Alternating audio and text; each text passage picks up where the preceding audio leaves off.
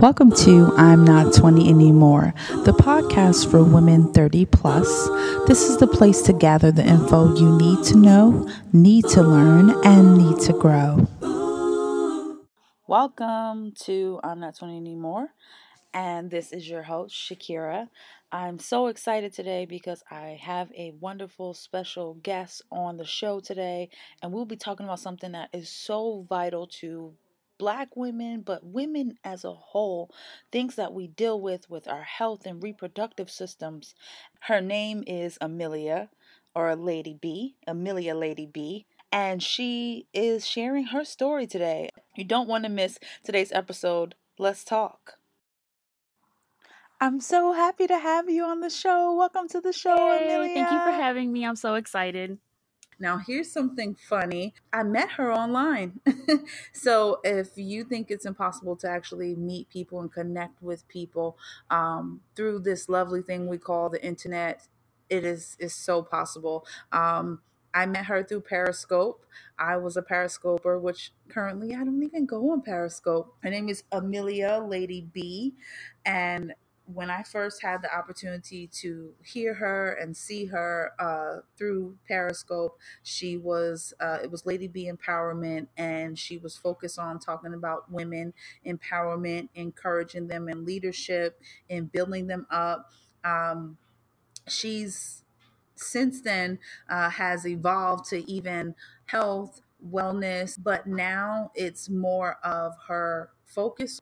Amelia has a story that unfortunately one out of 10 women have faced, and that is uh, what is known as endometriosis.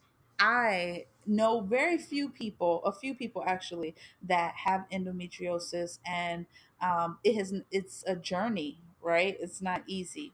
However, Amelia uh, had to be a millennial in menopause.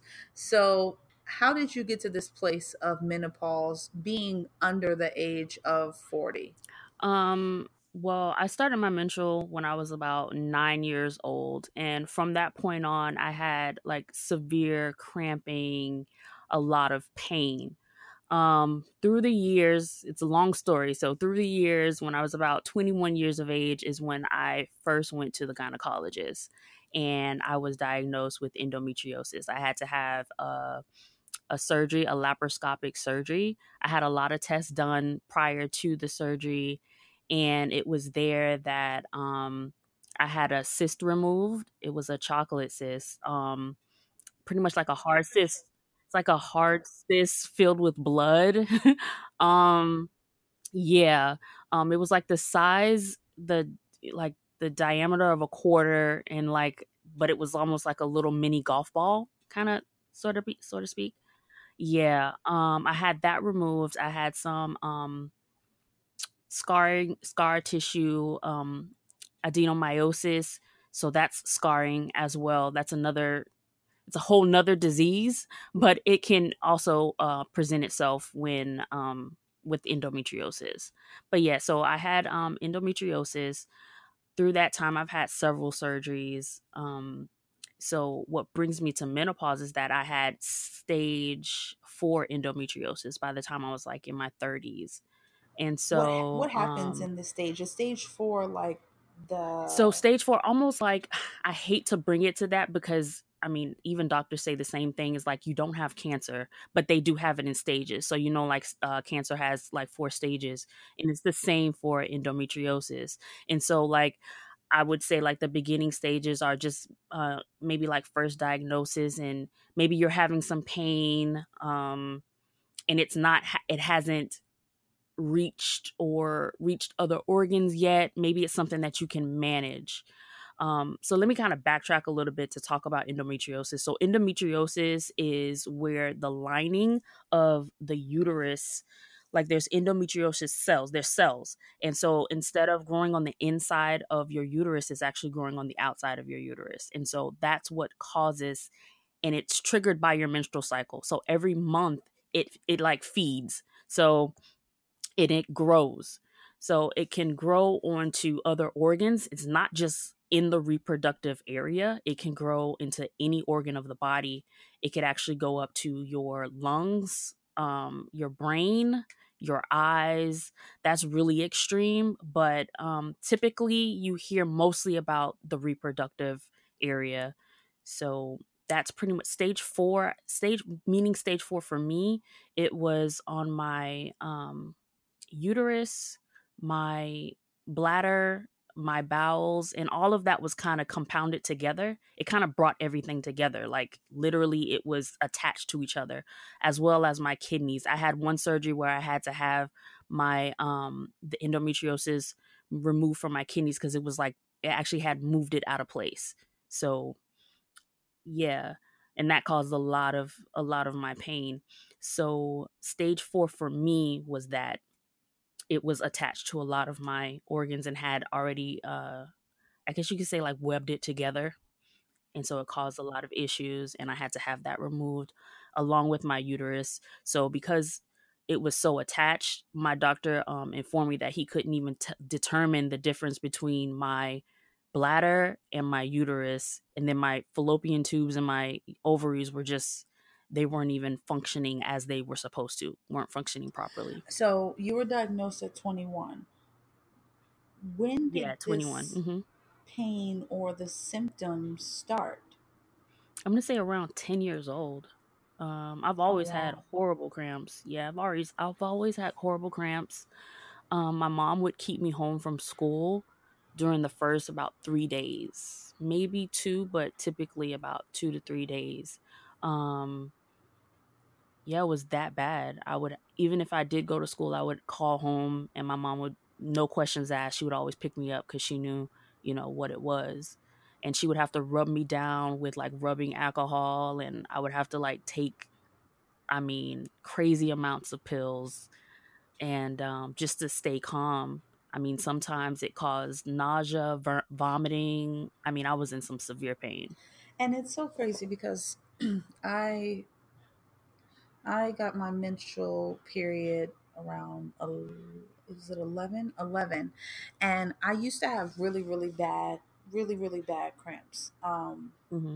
and and heavy you know heavy bleeding um but and and i've heard that term before endometriosis then, like as a as a teenager or a preteen. Wow. How do you know that this that you're on that path like because you when you were diagnosed you were already mm-hmm. diagnosed how did it get to stage 4 without it being detected prior to that I know it's a twofold so, question, but I because because because I know that there's a lot of young girls that are just getting their periods, whether they're 9, 10, 11, or 16. And how do you tell the difference between I'm really in pain? Because I used to be, I used to have heavy periods and be cramped up on the floor. How do I distinguish that from right. I could possibly have endometriosis? Well, um, most definitely you yourself, but also parents have to be aware of how their daughter is interacting and how she's feeling as well. So, um, for me, I know I remember my mom used to tell me, um, "Oh, your aunt um, had really bad cramps too." So in my mind, I'm pretty sure in her mind, she was just thinking, "Oh, it's just bad cramps, and I'll be okay." Because um, even my aunt explained to me, she was like, you know, after she had her first child, she was fine after that, you know. So, and she was never diagnosed or anything. So for me, I'm thinking in my head, you know, as a little as a little girl, I'm just thinking to myself, um, you know, I'll be okay, you know. um so now what I say is for parents, I really, really would say parents are advocates for their child because a lot of times, you know, when you think of a child, you'd be like, oh, you're just in pain, just take something, you'll be okay. Um, so it's important for parents to to kind of write down or jot down the severity like you know ask your child on a scale of 1 to 10 type thing you know that's what doctors do all the time um, also keeping track of um, when her period's coming on how long it's lasting helping her to keep track as well teaching her how to do that because my mom did teach me how to do that as well because i used to sometimes come on earlier than i was supposed to um, and then i also experienced heavy bleeding as well not all in the um, women with endometriosis experience heavy bleeding. It just all depends on it's the woman. It's more of the pain. Correct. It's it's more of the pain and and just other things as well. But um, some will experience heavy bleeding and some may not. It just all depends on what's going on, what's going on in there. So I had cysts involved with mine. So some women may not have cysts. You know, they just may have the endo tissue. So I had cysts as well.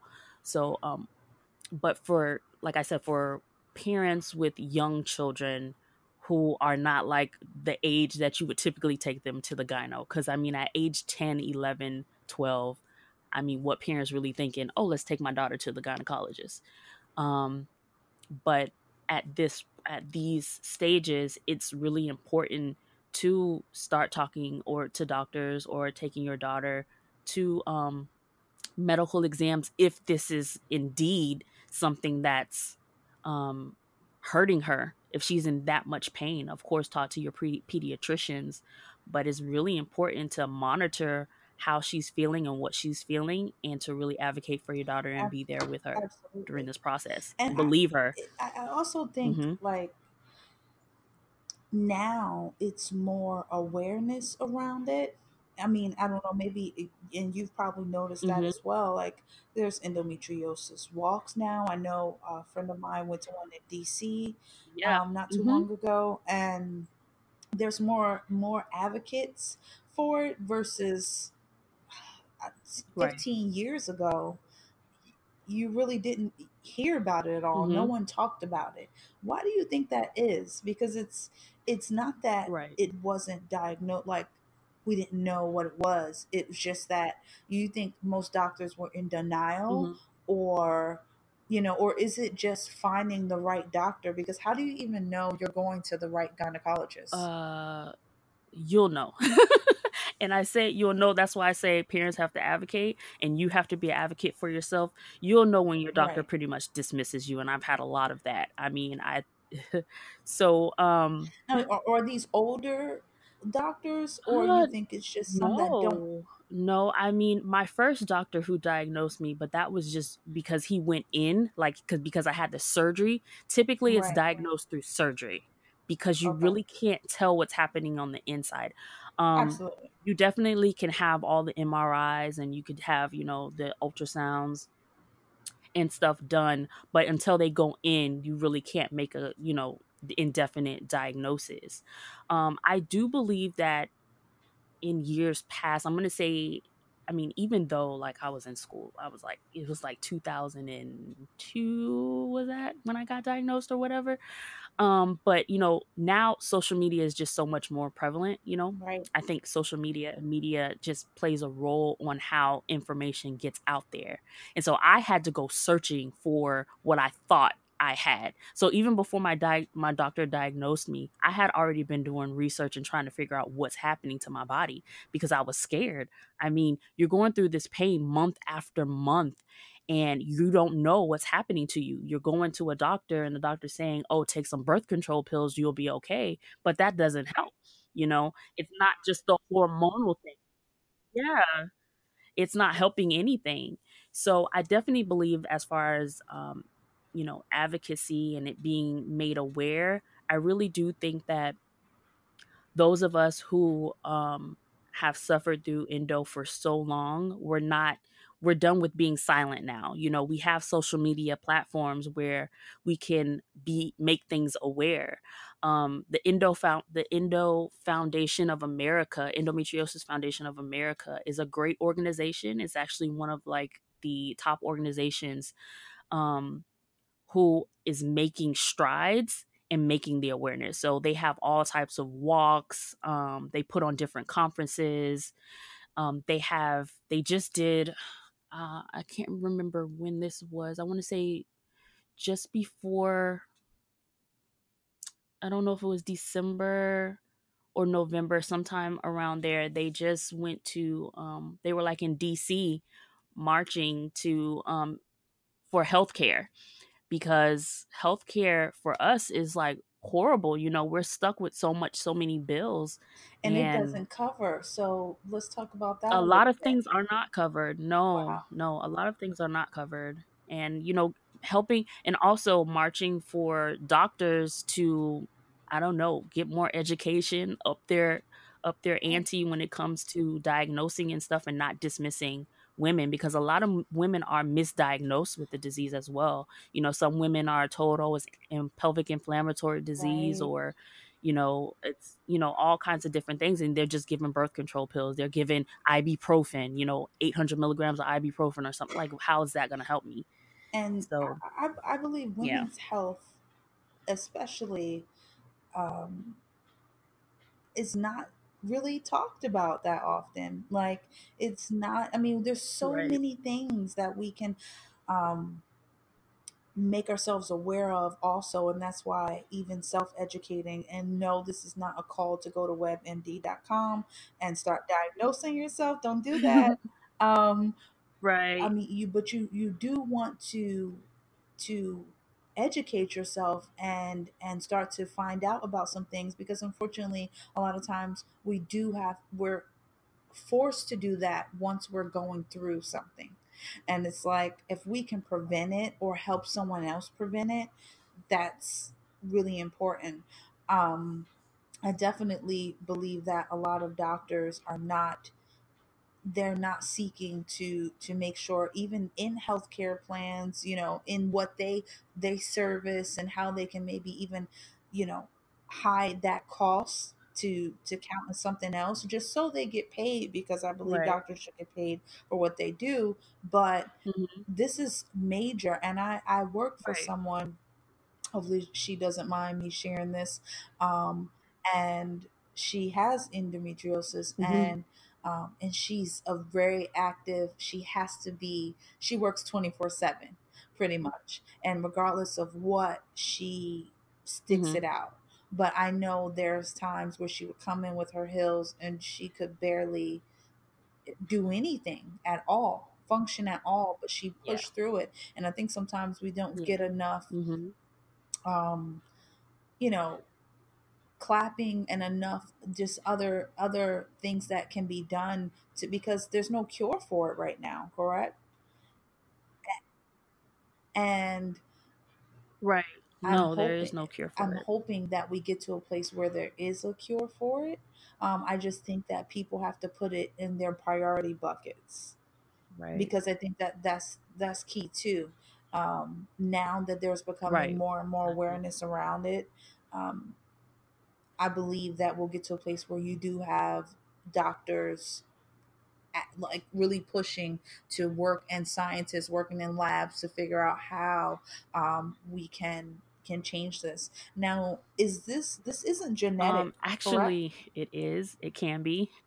yeah, it is. Um. Okay. So, uh, for myself, for so long, I thought I was the only one in my family who had it. So, literally, not until a month ago, I found out that um, I have wow. an aunt who had it. Um, she's actually my my okay. grandfather's daughter. So um, she had it. And how I found out was that I had a post. So I was uh, reposting what I one of my blog posts that I did for millennial and menopause onto my personal Facebook page and she writes in a comment well actually i had a cousin also another cousin on my grandfather's side who um, said i have it too and i'm like what? Are you kidding me? And then my aunt comments and she says oh i had this too.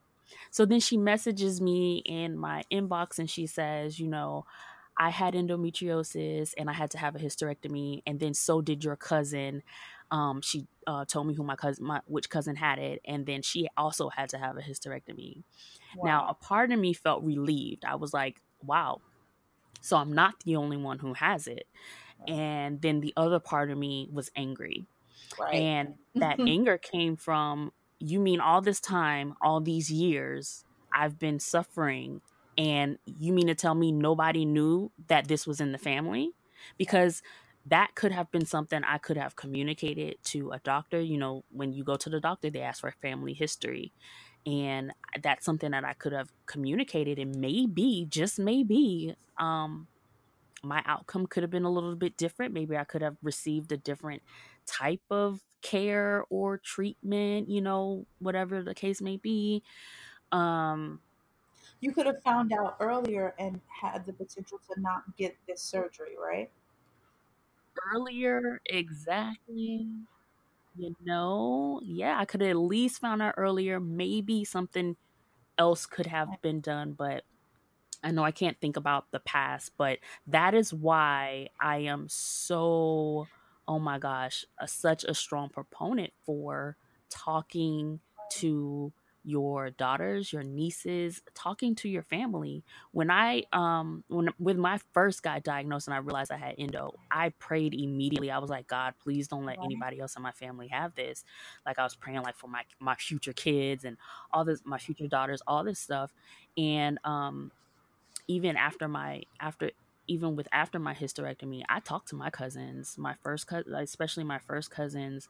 You know, I was like, listen, the moment you feel irregular, like it's not normal, you go to the doctor and you tell them this, this, this. I actually have a cousin now um, who actually has endometriosis. And um, she just found out. Be- she just found out because I told her to push for it. That's how she found out. Because her doctors were also telling her, "Oh, you just need to do pelvic floor exercises. You're just having um, spasms," is what they told her. Wow, and that's yeah. And I I told and her that's no. you know that that's that's something, and I I, I know um, you have a the your YouTube channel, you have your blog, you have your websites, you also have any of your additional Instagram posts and everything, and you touched upon that at the the fact that, and I feel like it's it's black women and it's Latina, it's it's women of color um, of other Yeah. cultures as well that have an issue with um, sharing our history, our past, and everybody from the age from the first time you go to the doctor, um, or probably from the time you're born, those questions are asked. Uh, what what does the Right. your grandmother, your maternal, your you know uh, grandmother, great grandmother, aunt, Right. uncle, mother, father, and unfortunately, and you said this, and I chuckled so hard on the on the the post about um, the the reality is this: most of the time, we only can answer, "Oh, I know, Grandma had uh, high blood pressure, and my my, my dad had um, Right. diabetes."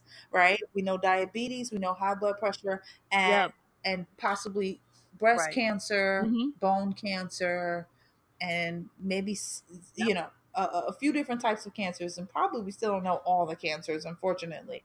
Um, and Correct. that's it. And that is a frustrating part on you know in in the black community and other cultures um, that we don't because we don't know our history or maybe we're not connected with our families like that and we come from so many different places um, that sometimes it's impossible to know that Right. and it's it's so ironic and in a weird way that you know you put a public post on your social media page deciding to bring awareness to and, and to, to what you Right. what you're going through and to say listen i'm going to choose to help other people and then you have family that you probably seen last christmas or barbecue and they're Yeah. like oh let me just type this i have it or i had it or your Yeah. aunt had it and you're like wait what Yeah. and it's like it's been almost 10 11 Yep. years that Yep. you were Yep. going through this whole thing not knowing that aunt tammy had it and never no one it's, it's like a secret society when reality Exactly. we can prevent these things or we can get to a hmm place where you know um if i if i if you know everything that your aunt had or your dad had then now for future generations we can prevent it and that's why this is really so important because although i have a loved one i i don't know who in my family um they probably someone probably does have it or going through it or maybe they don't even know um I had a uh, family member. She was Mhm. 70 Right. something, and sh her husband had passed maybe 20 years prior to to her, and she decided I'm gonna go to the GYN, um, and she did, and discovered she had three or four cysts on, on in her pelvic area. Now I don't know if she was diagnosed with endometriosis at the time, but they did have to remove those cysts.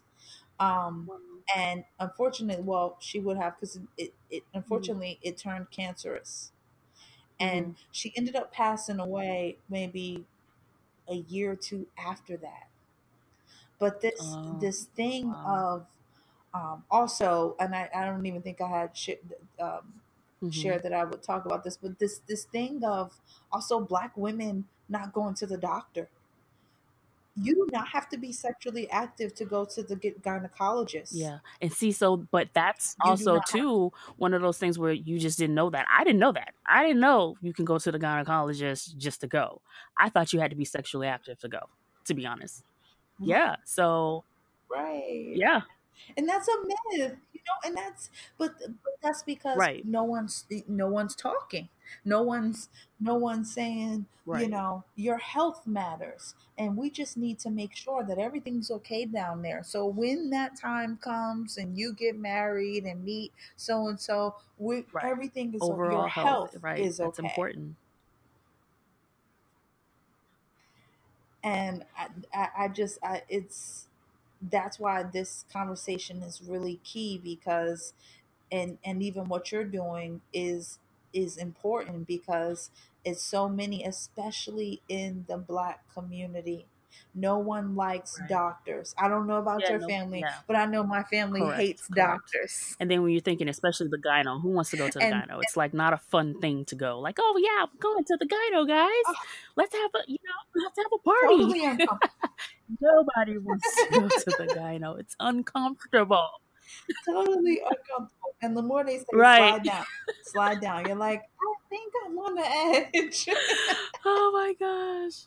Exactly. but the reality is this we can't see what we don't know Right. right? So somebody has to see what's happening so that we can be more aware, so that we can get whatever treatment needed, um, and and not get to a point where it becomes, you know, detrimental to our health, um, or detrimental to our future. So let's talk about when your what your initial Right. reaction was when you found out about it and what was your family's reaction Um, so my initial reaction was I I was relieved when I when he gave me a diagnosis because it, it there was a name to it. You know, it wasn't just walking around like, oh my god, I don't know what's happening. Because honestly, it's like you're being stabbed with knives, and then like you take it out, you stomp on it again, you put it back in. It, like that's literally how it feels. It feels horrible.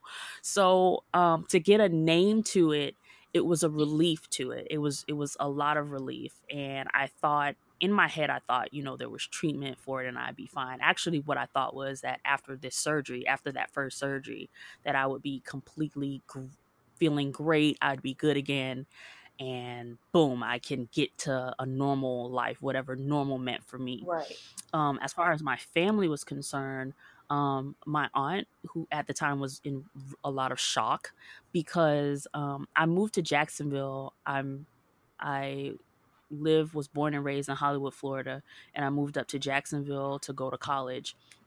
And so when I was living with her, living with um, her and her family, um, every month being in pain, she didn't understand it. So a lot of times she thought I was just trying to get out of washing dishes mm-hmm. and, you know, I was kind of like mm-hmm. over exaggerating because I would literally have to, like, in order for me to go to school and stuff, I would have to wake up at least 30 minutes ahead of time, take something, take some Advil, about 800 milligrams of Advil, lay down for 30 minutes, right and then um, I'd be able to get up and at least function.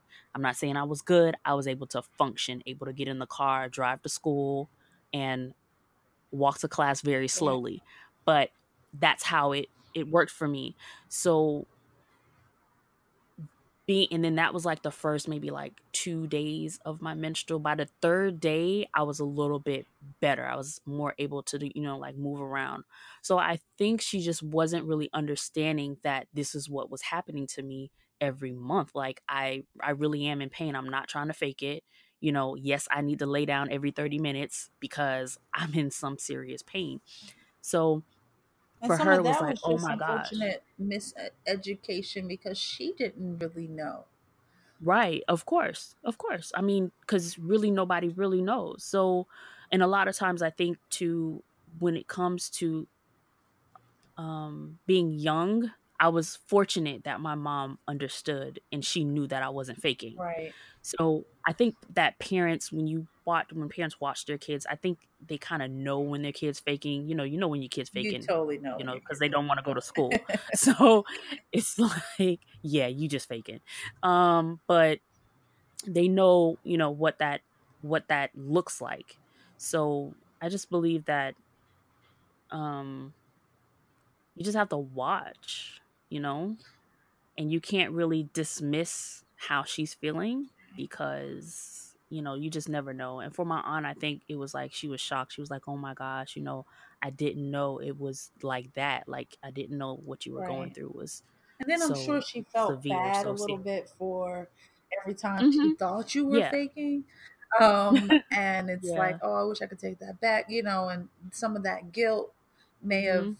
Affected her too mm-hmm. now it's like how do i nurture this how do i get back to because right. it's you know it's it, that has to be hard to as a as a parent whether aunt grandmother whomever mm-hmm. your caretaker may be and you're mm-hmm. just you're you're unsure of what it can be and you think that this person is just this young girl older girl teenage 20 you know is right. is faking it and then when you find out it is something serious to her health that's a it, it i can understand that shock and understand that um it's like okay right. so where do we go from here and how do we help you because right. this is not easy because eve totally messed it up for all of us I mean, jacked it up. She, she jacked, jacked, it, it up. up. And that was like, dang, okay. So, because I'm listening to this and I'm like, I will never complain about a bad period ever because I can't imagine what some of your bad days are like. And they're they they're nothing compared to what I go through is nothing compared to that and um, so I I really just commend you and all women that are are going through this process whether they decided to get to a place where they had to have surgery or even just they didn't but they still have to go through the pain that having this mm. causes um so I, my hat's off because I already know I'll just be passed out like I'm not doing nothing. I'm not going to work. I don't want to do anything. Um, now, does your job the struggle is real? The allow you to real. have the opportunity because right now, this yet is not your full time thing, but it will be. I'm going to speak that in the atmosphere today. Um, but mm-hmm. right now you still have a nine to right. five, right? Yes, I do. So like um all through the years that I was working, so like right now after the hysterectomy, I haven't had any signs of endo. I actually went to the gynecologist. Uh, when did I go? couple last week. I went last week or this week. Last week, no, it was last week. I went last week and everything was fine. I had an exam and everything was a okay. I haven't had any signs or any feeling of like pelvic pain or anything like that. So for now, awesome. I there is no sign of endometriosis thank god you know um but prior to that so years prior when i was working and had endo um and just and going to school as well it was very difficult because like like i said you have to it's like you have to manage your pain You have to manage, you're managing your feelings, you're managing your your mental health, you're ma- managing yourself spiritually and you're trying to function in a day-to-day life, you know? You're trying to function as normal, whatever normal is. Um which in fact that is your normal.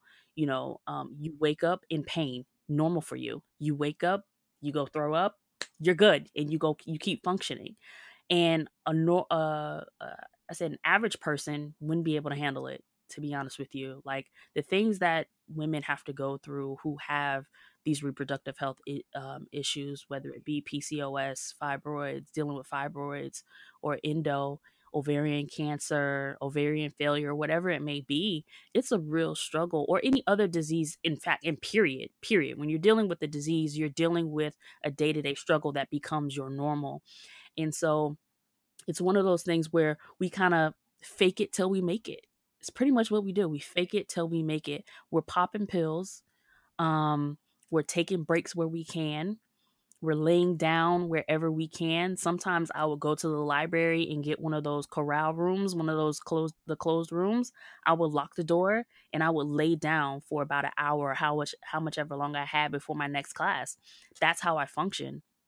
Um, at work, I would just, you know, ask for 30 minutes. Could I get 30 minute break or can I get my five minute, 10 minute break or whatever? Um, I would get those breaks and stuff. Um, when I as I got a little bit older and started working into my in in my field in social services, it was a little bit easier because I was able to sit down. My job was more of a sit down job, like an office in an office position. So I was able to carry my heating pad with me and um you know, I would just kind of share with my supervisor, totally, can I take a break? Sure. I had a really cool supervisor. It was a woman, so which made a difference. Um, she was Black Caribbean. Yeah, she was Black Caribbean. So we had we built a relationship with each other. So I kind of told her what I was going through, and she was like, "Whoa," you know. So there was times that she'd be like, "Amelia, just go home." Um, she would say that, or she would allow me my thirty minute. She would say, "Yeah, go take thirty minutes, lay down, and you'll be okay." And I would go to my car and stuff like that um, I for sure say that it's really important to talk to um, just have someone at work, have someone at school, you know. Um, I know we don't like sharing. It's kind of like you don't want that sympathy, you know, you don't want people saying, "Oh, oh that sucks. I hate what you're going through. Oh my gosh." You know, you don't really we don't really want that. We just want you to hear it, you know, just be supportive, you know. Just understand what we're going through and not kind of like look at us look at us as if you know we're a burden or something like that and that's the thing we kind of don't want nobody wants to feel like they're a burden but definitely support me um, i've lost a lot of friends this way in college um, you know because i had to turn down going to events like there's sometimes i could say yeah i'm going i can come yeah i'm you know you get invited and you're like yeah i can come and then the next minute you know when the day comes you may have an endo flare and you can't go and that happened to me uh, on, on several occasions and so you know you lose friends and you and it sucks because nobody is taking the time to understand what's happening and so if you share with someone if you have the that support system sharing with a coworker um, that you trust you know sharing with if you can with the supervisor i mean i don't know you know i was blessed to have an amazing supervisor at the time and so um, I was able to share with her, and it made that much more easier for me to bear, you know, at work. That's good, and that's that's important. The support system, um, having a support system, having at least one person that you can trust, that you can be honest with, whether that's on the job, that's a coworker, um, that is key because, and there's even groups now. I'm sure. Um, locally in in local areas or even at the hospital there's someone to talk to because i know day to day if you have endo it's not easy but let's talk about now where you right. are today um so you, you do you well one mm-hmm. question i have to ask before i go there would you recommend that people okay get the surgery or do you think that that's something i know it's a case by case basis i know there there has to be some risk involved in it as well well not some there's risk with any surgery. Um, mm-hmm. But especially when it comes to uh-huh, um, reproductive health surgeries. Um, would you recommend if someone is at the place where they're like, I just can't do the symptom, everything going through with fibroids or um, with uh, PCOS? Yeah. Should they you know, what should they consider before making a decision to get the surgery that will induce them to be where you are today, which is dealing with the menopause, menopausal symptoms? Hysterectomy is like the last last resort. It should be like the very last resort because you're putting your body into shock like immediately so, um, definitely my advice to any woman going through any reproductive health issue is to just weigh out um, talking to your doctor as far as your options. Um, of course, with cancer, it's almost like you have no choice. Like, that's boom. Your choice is to have a hysterectomy because that's saving your life. That's saving your life. Um, in my case, too, my with my endo as far as where it was and what was happening inside of my body, it literally saved my life as well. I didn't want the surgery to be honest with you. I didn't. That was the furthest thing from my mind. Um, when I met my doctor in 2012, our goal was for me to have children. Our goal was for me to get pregnant. And that was to get pregnant whether I get married or not. So I really had a plan, honestly, to freeze my eggs. And I was gonna, you know, do what it make it do what it do. I was gonna freeze my eggs, or either I was gonna have in vitro. So I, um, which is another faux pas in the black community, especially a Christian single woman having in vitro. but um, I didn't tell anybody about that except I told my cousins about it, and I said, you know, I'm hey. I want to ha- I want to be a mom and that's if that's how it's to be that's how it's to be so um, me and my doctor, we kind of sat down and was talking about a timeline and stuff. And so I just had, but I had to have um, additional surgeries just to clean everything up. He said, I'm going to clean you up, you know, and I'm going to, you know, make it as bearable as possible for you. But once I do this, you know, we really have to discuss having kids immediately because this endo is aggressive. Like it's coming back very quickly. And so, you know, that was my plan and um about I say it was like a third surgery with him and he went in and he was like there's no way um you would be able to have children. He was like your ovaries and your fallopian tubes and your uterus have been all damaged really bad and there's no way. He was like you have to have a hysterectomy and i'm like oh my god I just and started crying. Was, that made it completely impossible for them to freeze or do anything. Yeah, because I didn't have any, like, nothing would be viable. Like, nothing was viable. So I couldn't even, he couldn't even retrieve an egg to, you know, make that possible. He was like, there's just no way. There's no way. He's like, you have nothing. Like, it's damaged. So damaged. from that damaged time, how long did it take you to have to have the surgery? Um, Okay, so my first time meeting him was 2012. I had a surgery with him in 2012. Wow. The second surgery I had in 2000 um 2012 that was 2014 July of 2014 I had another surgery. At that surgery is when he said I had to have a hysterectomy. He was like you need to have it and you have to have it immediately. So December of 2014 is when I had the radical now, the surgeries were to remove the endo. So it was just to to clean it, clean me up per se, you know. So the endo's there. It's it's it's like a webbing. If you Google it and you see pictures of it, you'll be like, whoa. Like you'd be like, oh wow. It almost looks like spider webs just clinging everywhere and wow. like all types of like red tissue just all over the place. It, it looks horrible. Um, so it was attached to stuff. So he was trying to unattach it, you know, right. and make it, you know, so it can work again, so it could be, you know, so my body can function like it's supposed to. But again, remember I said at the beginning where my bladder was on top of my uterus, on top of my mixed in with my bowel, on top of my, you know, my my ovaries were attached and strangled and all that stuff. So the way my the way like a normal happy uterus is supposed to look or you know reproductive system is supposed to look with your ovaries you know on the sides and you know boom. No mine wasn't. Mine was like mangled up. Wow. So yeah.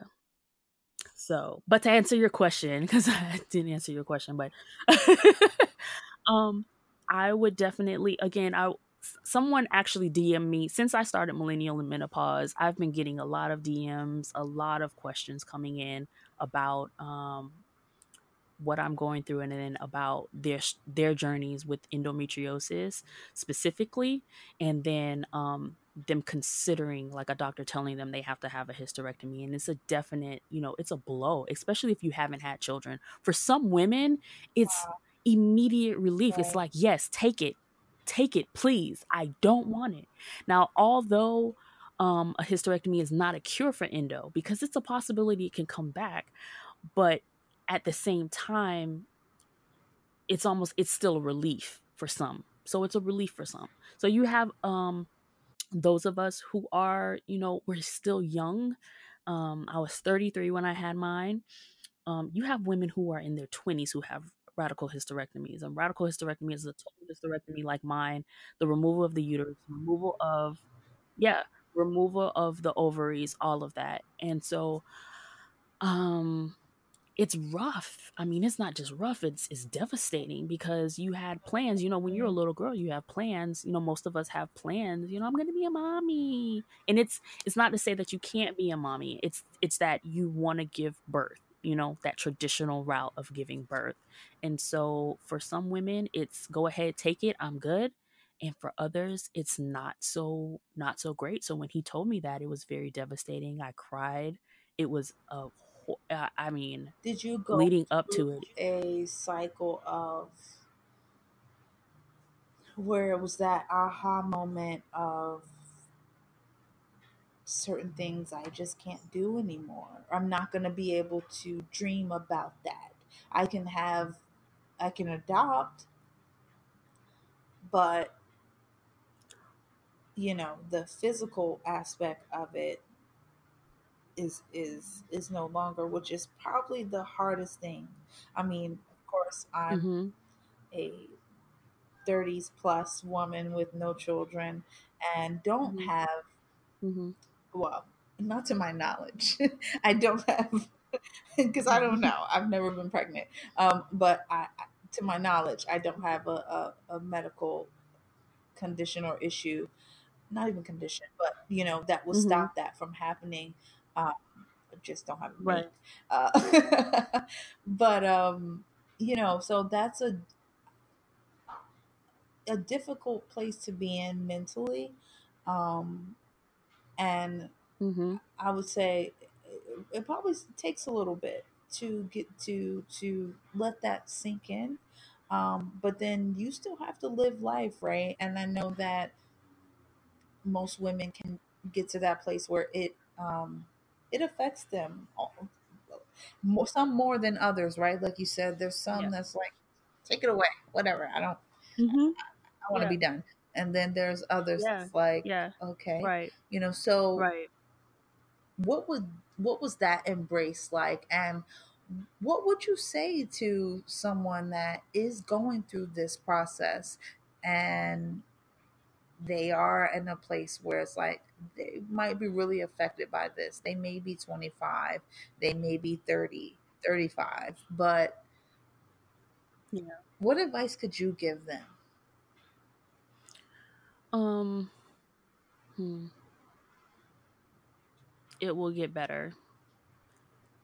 You don't see it at that moment because everything's thrown at you at one time. Like it's just, it's just, it's like you see your life crumbling before you because the fact that you know you will not be able to give birth. Um, stay prayerful. Yes, definitely. We believe in the power of God. Stay prayerful. Jesus Christ. Um, and we know that something like yeah. this is yeah. it can take you back. Anything that happens in life sometimes can take you back. But when you're physically going through mm-hmm. something mm-hmm. and mentally and emotionally, yeah. Yeah. it can be hard. Um, now, dealing with menopause, do you talk to women mm-hmm. that are in menopause? Mm-hmm. How do you cope with that? Uh oh my gosh, coping with menopause. And how long will you be in this? Is this like till sixty? It's crazy. um, that's a good question. I really haven't even asked my doctor how long this would be going on. I would hope that eventually it kind of just goes away.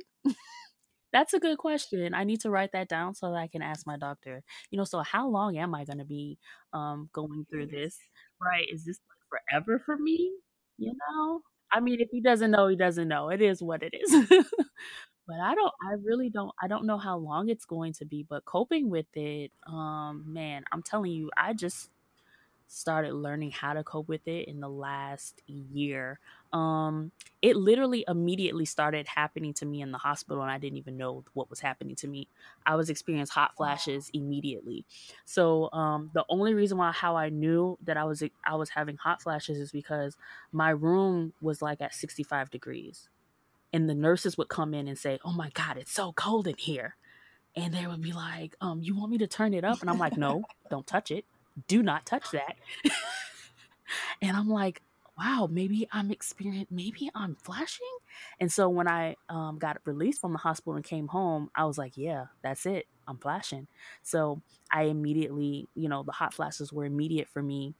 And then eventually, um, the weight gain happened and the insomnia kicked in. And, you know, the bouts of crying were immediate. gaining weight was part of that. So I, I gotta start losing yeah, now. so you have issues with gaining weight. Yeah. Yeah, you have issues with weight. Not every woman is the same, but for me it was this way definitely. Um you do have women who who say the same, but for me most um I think it happened really because of my recovery time. The doctor didn't release me to actually start exercising for some time. It was a while. It was quite a while before um I was released to be able to exercise, and so I kind of put on the pounds um, in that time frame. And so it's really difficult with getting it off because you know our hormones play a big role right. in our weight and our fluctuation of weight and how we you know gain and lose weight. And so when you don't have any, you know you don't have that estrogen and you don't have that you know progesterone and all that stuff raging through your body because that's what your ovaries provide. You don't have that. You kind of your body is depleted of that. And so it makes it very difficult for you to um to lose. I mean it's not that it can't happen. It can definitely happen but it just takes more of the effort. Um i see a therapist. I started seeing a therapist last year. Um the other taboo of black women right. that we don't you, do. uh, you hit the you know i was gonna go there. Um, um because everyone everyone thinks that listen like, lady going to a therapist means you're crazy, right? Not everyone, but I think in our community, uh, um, yeah, Caribbean, African American, Latina, um, mm-hmm. there's this myth you don't like you you even on TV, right? You hear you see people, and they're only Caucasian.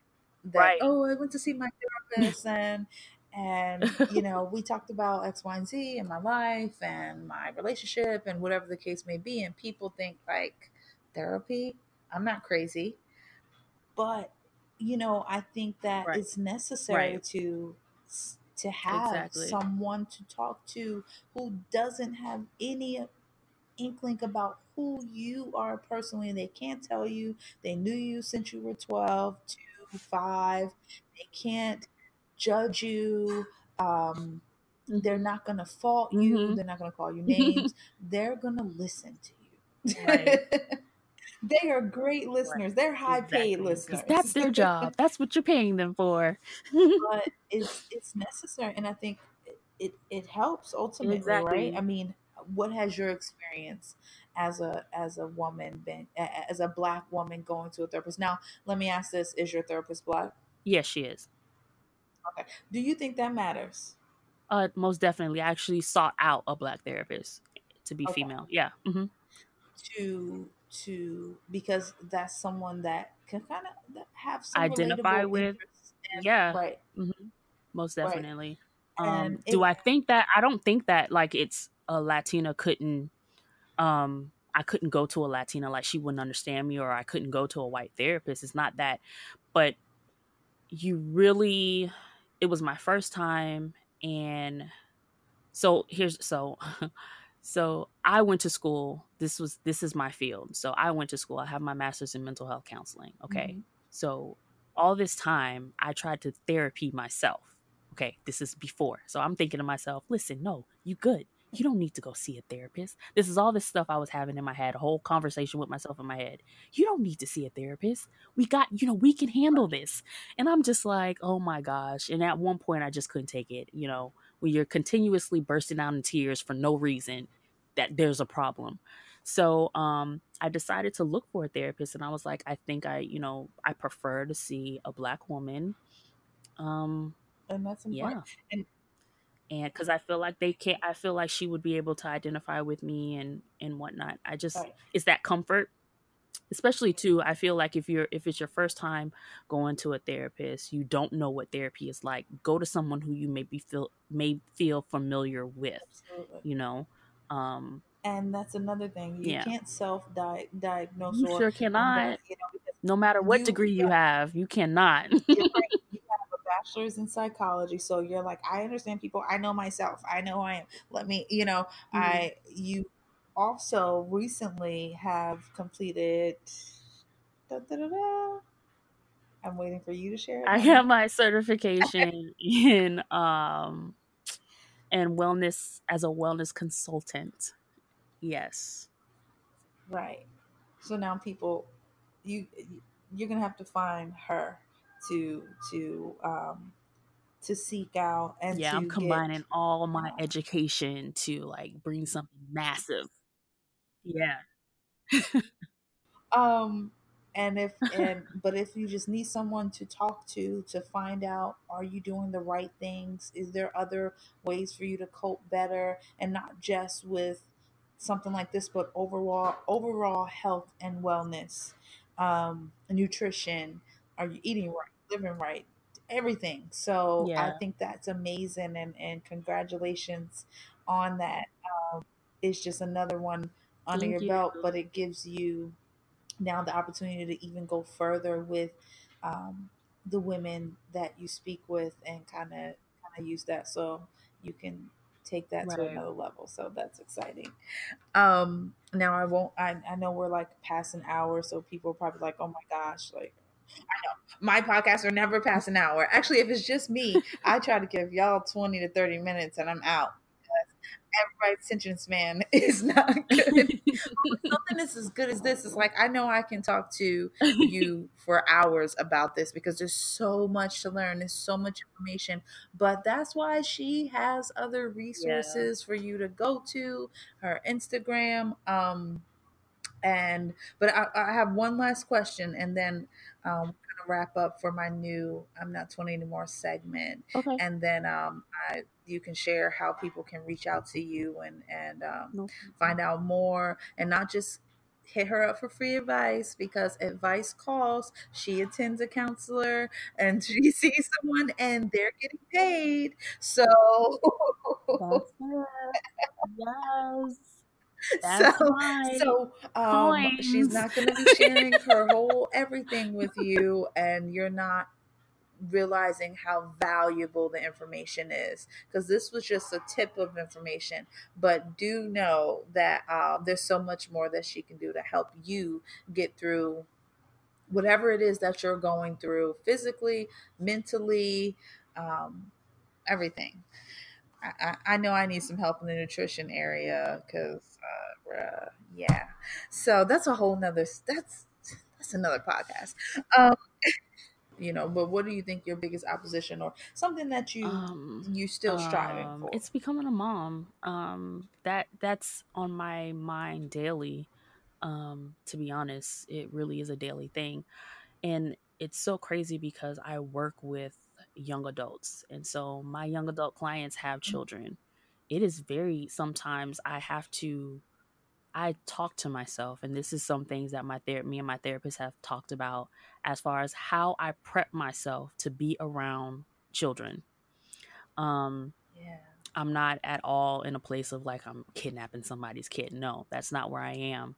It's it's emotional. It's emotional for me. It's more of an emotional thing. And so right. sometimes I I mean there are some times where I'm good. I I can play with people's kids. I'm I'm actually really good with kids and kids really love me. And so because I'm a big kid myself, um, so there are times where I will feel I will play with kids, and there are times where I I'm in a some kind of way. It's like my mood just from a day to day. It's it's just something that changes. It's just somewhere where I will just start crying. Um, babies in general, when I see babies, babies, oh my God, they're adorable. But I definitely, I cry. I cry because it's like, man, when I see pregnant women, it's like I, I'm not, I'm not gonna be there. Like I'm not gonna have that. And I know um, when I heard Gabrielle Union when she was talking about when she was sitting with Oprah, her and um, her husband, and they were talking about um, um, for her becoming a mom when I tell you, when she said, you know, there are different paths, there are different paths be- to becoming a mother. I cried. The whole interview, I cried. I couldn't watch. I had to turn. I literally turned off the TV when they brought her daughter out because I couldn't see her. Um, because it took me because I was in that emotional state at that time, and so it was really a lot for me. So, um, but when she said that, that entire interview really encouraged me, and I love it. I really, really do. I love it, and um, that just lets me know. I mean, it's a reminder. It's not easy. Um, mm-hmm. As a woman, instantly, we're just general nurturers, you know.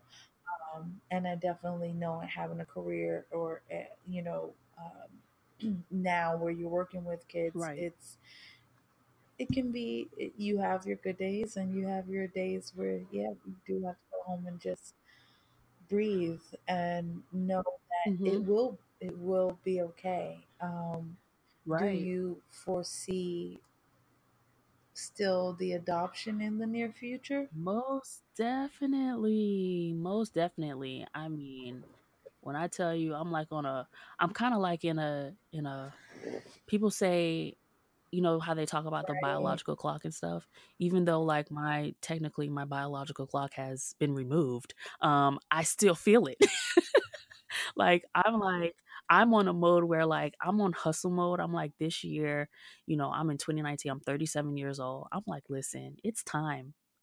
I'm t- I'm ready to start a family. Like you know, this is whether I'm married or not. To be honest with you, this is whether I'm married or not. If I'm if I adopt and have a be a single mom, it is what it is, hun. But that's why I'm trying to, you know, I'm making these coins, you know, building this brand, building this business, girl. Listen, all for my babies. So, um, most definitely. And, and, and that's and that's where it gets to a place of, you know, being encouraged, stay encouraged because although mm-hmm. it, there's those moments where you do know that it, physically you can't or you know just or for those that it just brings more health problems like for Gabrielle right. Union who had so she carried, but she could never carry to full term. And Correct, it was yeah. weighing a toll on her body physically mm-hmm. um, that she had no choice but to go another route um, right. because it ultimately could have been detrimental to her health and her life.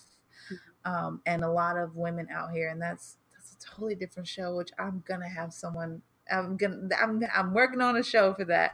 Um, just about that alone.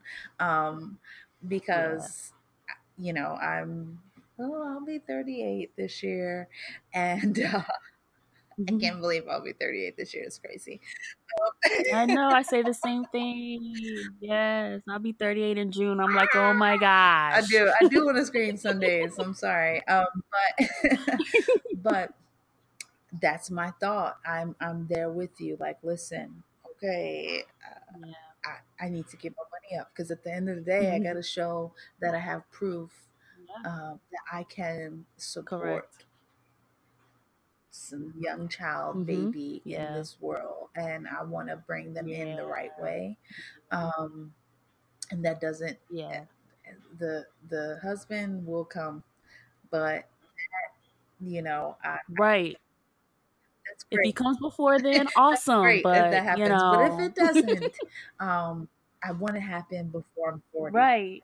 Yeah, I'm not stopping. Happen, not stopping. I want this. to happen before I'm 40. So I I totally understand. Um, and I I think that's yeah. important. And I just feel like there's so much, um, so many so many kids out here that uh, are get thrown away by by by people who can physically have children and have no health issues, but um, they're yeah. That's a whole other topic because I, I can go on about that. I actually but... work with the clients I work with are in foster care. I work with foster care youth, so it's literally a God thing. To be honest with you, Shakira, honestly, this whole thing, it's a God thing. When I I started this job in 2016, because I got laid off from my job in 2015, and I started this job in 2016 this is nothing but a God thing. I have never been in foster care. I've worked with youth, but they were like at risk youth and stuff. And um, when I got laid off, I got this job, and it was working with foster care. And it's off. It's a God thing. It's a God thing because um, it helped me to understand the foster care system and um, also to help me heal. In a way, it helped me, it's helping me heal. So um, I owe it all to God. I mean, the, the, the, not just the clients I've met, but even my coworkers, they're amazing. Um, I, I just can't even, like, I can just talk all day about them, but I mean, they're amazing. And so they made this transition for me they got me through it. Like they're helping me get through it. Like they understand. It's I was able to communicate with them what I'm going through, like that I am in menopause and they understand it. So when I do have a day, a lot of times sometimes they're like, Amelia, you okay? And I'll be like, I may not speak or I may be like, I'm all right. And they'll be like, okay. And they'll just leave me alone, but they know I'm okay. And they know that I know that they're there for me. It's it's it's a lot, but you know, they're amazing. And that's what this is about you know that's what it's really about ha- knowing having that that just the people around you matter. Yeah. They matter they matter with getting through your day they matter with getting through your your your job they matter and it that's totally god because he put you in a place at a time that with people that you needed to be with. Right. And I don't think that that oh that just happened. It just worked out that way. No, no, that's intentional. Yeah. Um, that is intentional, and knowing that these people are there, they have your back. They're rooting for you, and and they know how to deal with you when you're dealing with everything that you mm-hmm. you you're physically going on, mentally going on, emotionally, and knowing that you have that support is just absolutely amazing. And it, it just really matters who who you're around when you're going through these just life life yeah. happening and it's right. happening now so it's no time to prepare because you didn't exactly have, you know in in this wow in the season of unpreparation you were still prepared yeah and that is that is truly a word that i can say because or god was was preparing you in in that season and even now. And so it's like i'm so excited for what your current future looks like because that's a whole nother story and testimony that i'll have to have you back yeah. to share. Um but that is truly that's a blessing. So i honest it it's really the not an opposition. It's just a, a process yeah, definitely. Outstanding. Um I've learned a lot and it it also made brought so yeah. much awareness. What would be your lasting thought to uh to leave with our audience? Um, go to the gyno, please. Please go. Um, it's it's not the most glamorous thing, but um, definitely take care of yourselves as a whole. I think we forget about um, we forget that God gave everyone a gift. God gave everyone, you know, a talent, a, a specific thing to do, you know, and God gave us doctors. They have knowledge. And um, regardless, sometimes they may not have all the answers. You just keep going. You find a specialist. If if one doctor doesn't work out for you, find another one. It's a tedious task, but you have to do it. You know, the first thing you do, could do is look for specialists in a specific disease that you think you have. If you think you have endo, then go to an endo doctor. Um, talk about your symptoms. Advocate for yourself, most definitely. Um, to every woman, regardless of your ethnicity, please go see a therapist. And this is not even just because you're going through menopause or you're going through um, a disease. It doesn't have to be anything. Whatever you're going through in your life, it's good to go to a therapist. It's not anything that should be taboo anymore. This should be something that is normalized. Yes, I believe in God. God gave me a gift. My gift is to counsel. And so when I counsel with my with my clients, right. I impart in them knowledge and they take that knowledge and it helps them to grow. And I'm seeing a therapist. My therapist is imparting knowledge to me that is helping me cope on a daily basis. And so therapists are not for crazy people, quote unquote, crazy people. Um, they're there to help you cope through whatever it is that you're going through, whether it be a divorce, whether it be a loss of a of a parent, a loss of a child, a, I mean, whatever it may be therapists help you to cope with your daily life and they help you get through get through things and so yep that's my lasting message. there you have it. Um so if you didn't get anything out of listening to this podcast one thing you should have gotten is talking is necessary and having a support mm-hmm. system is even better. And if you don't find a counselor.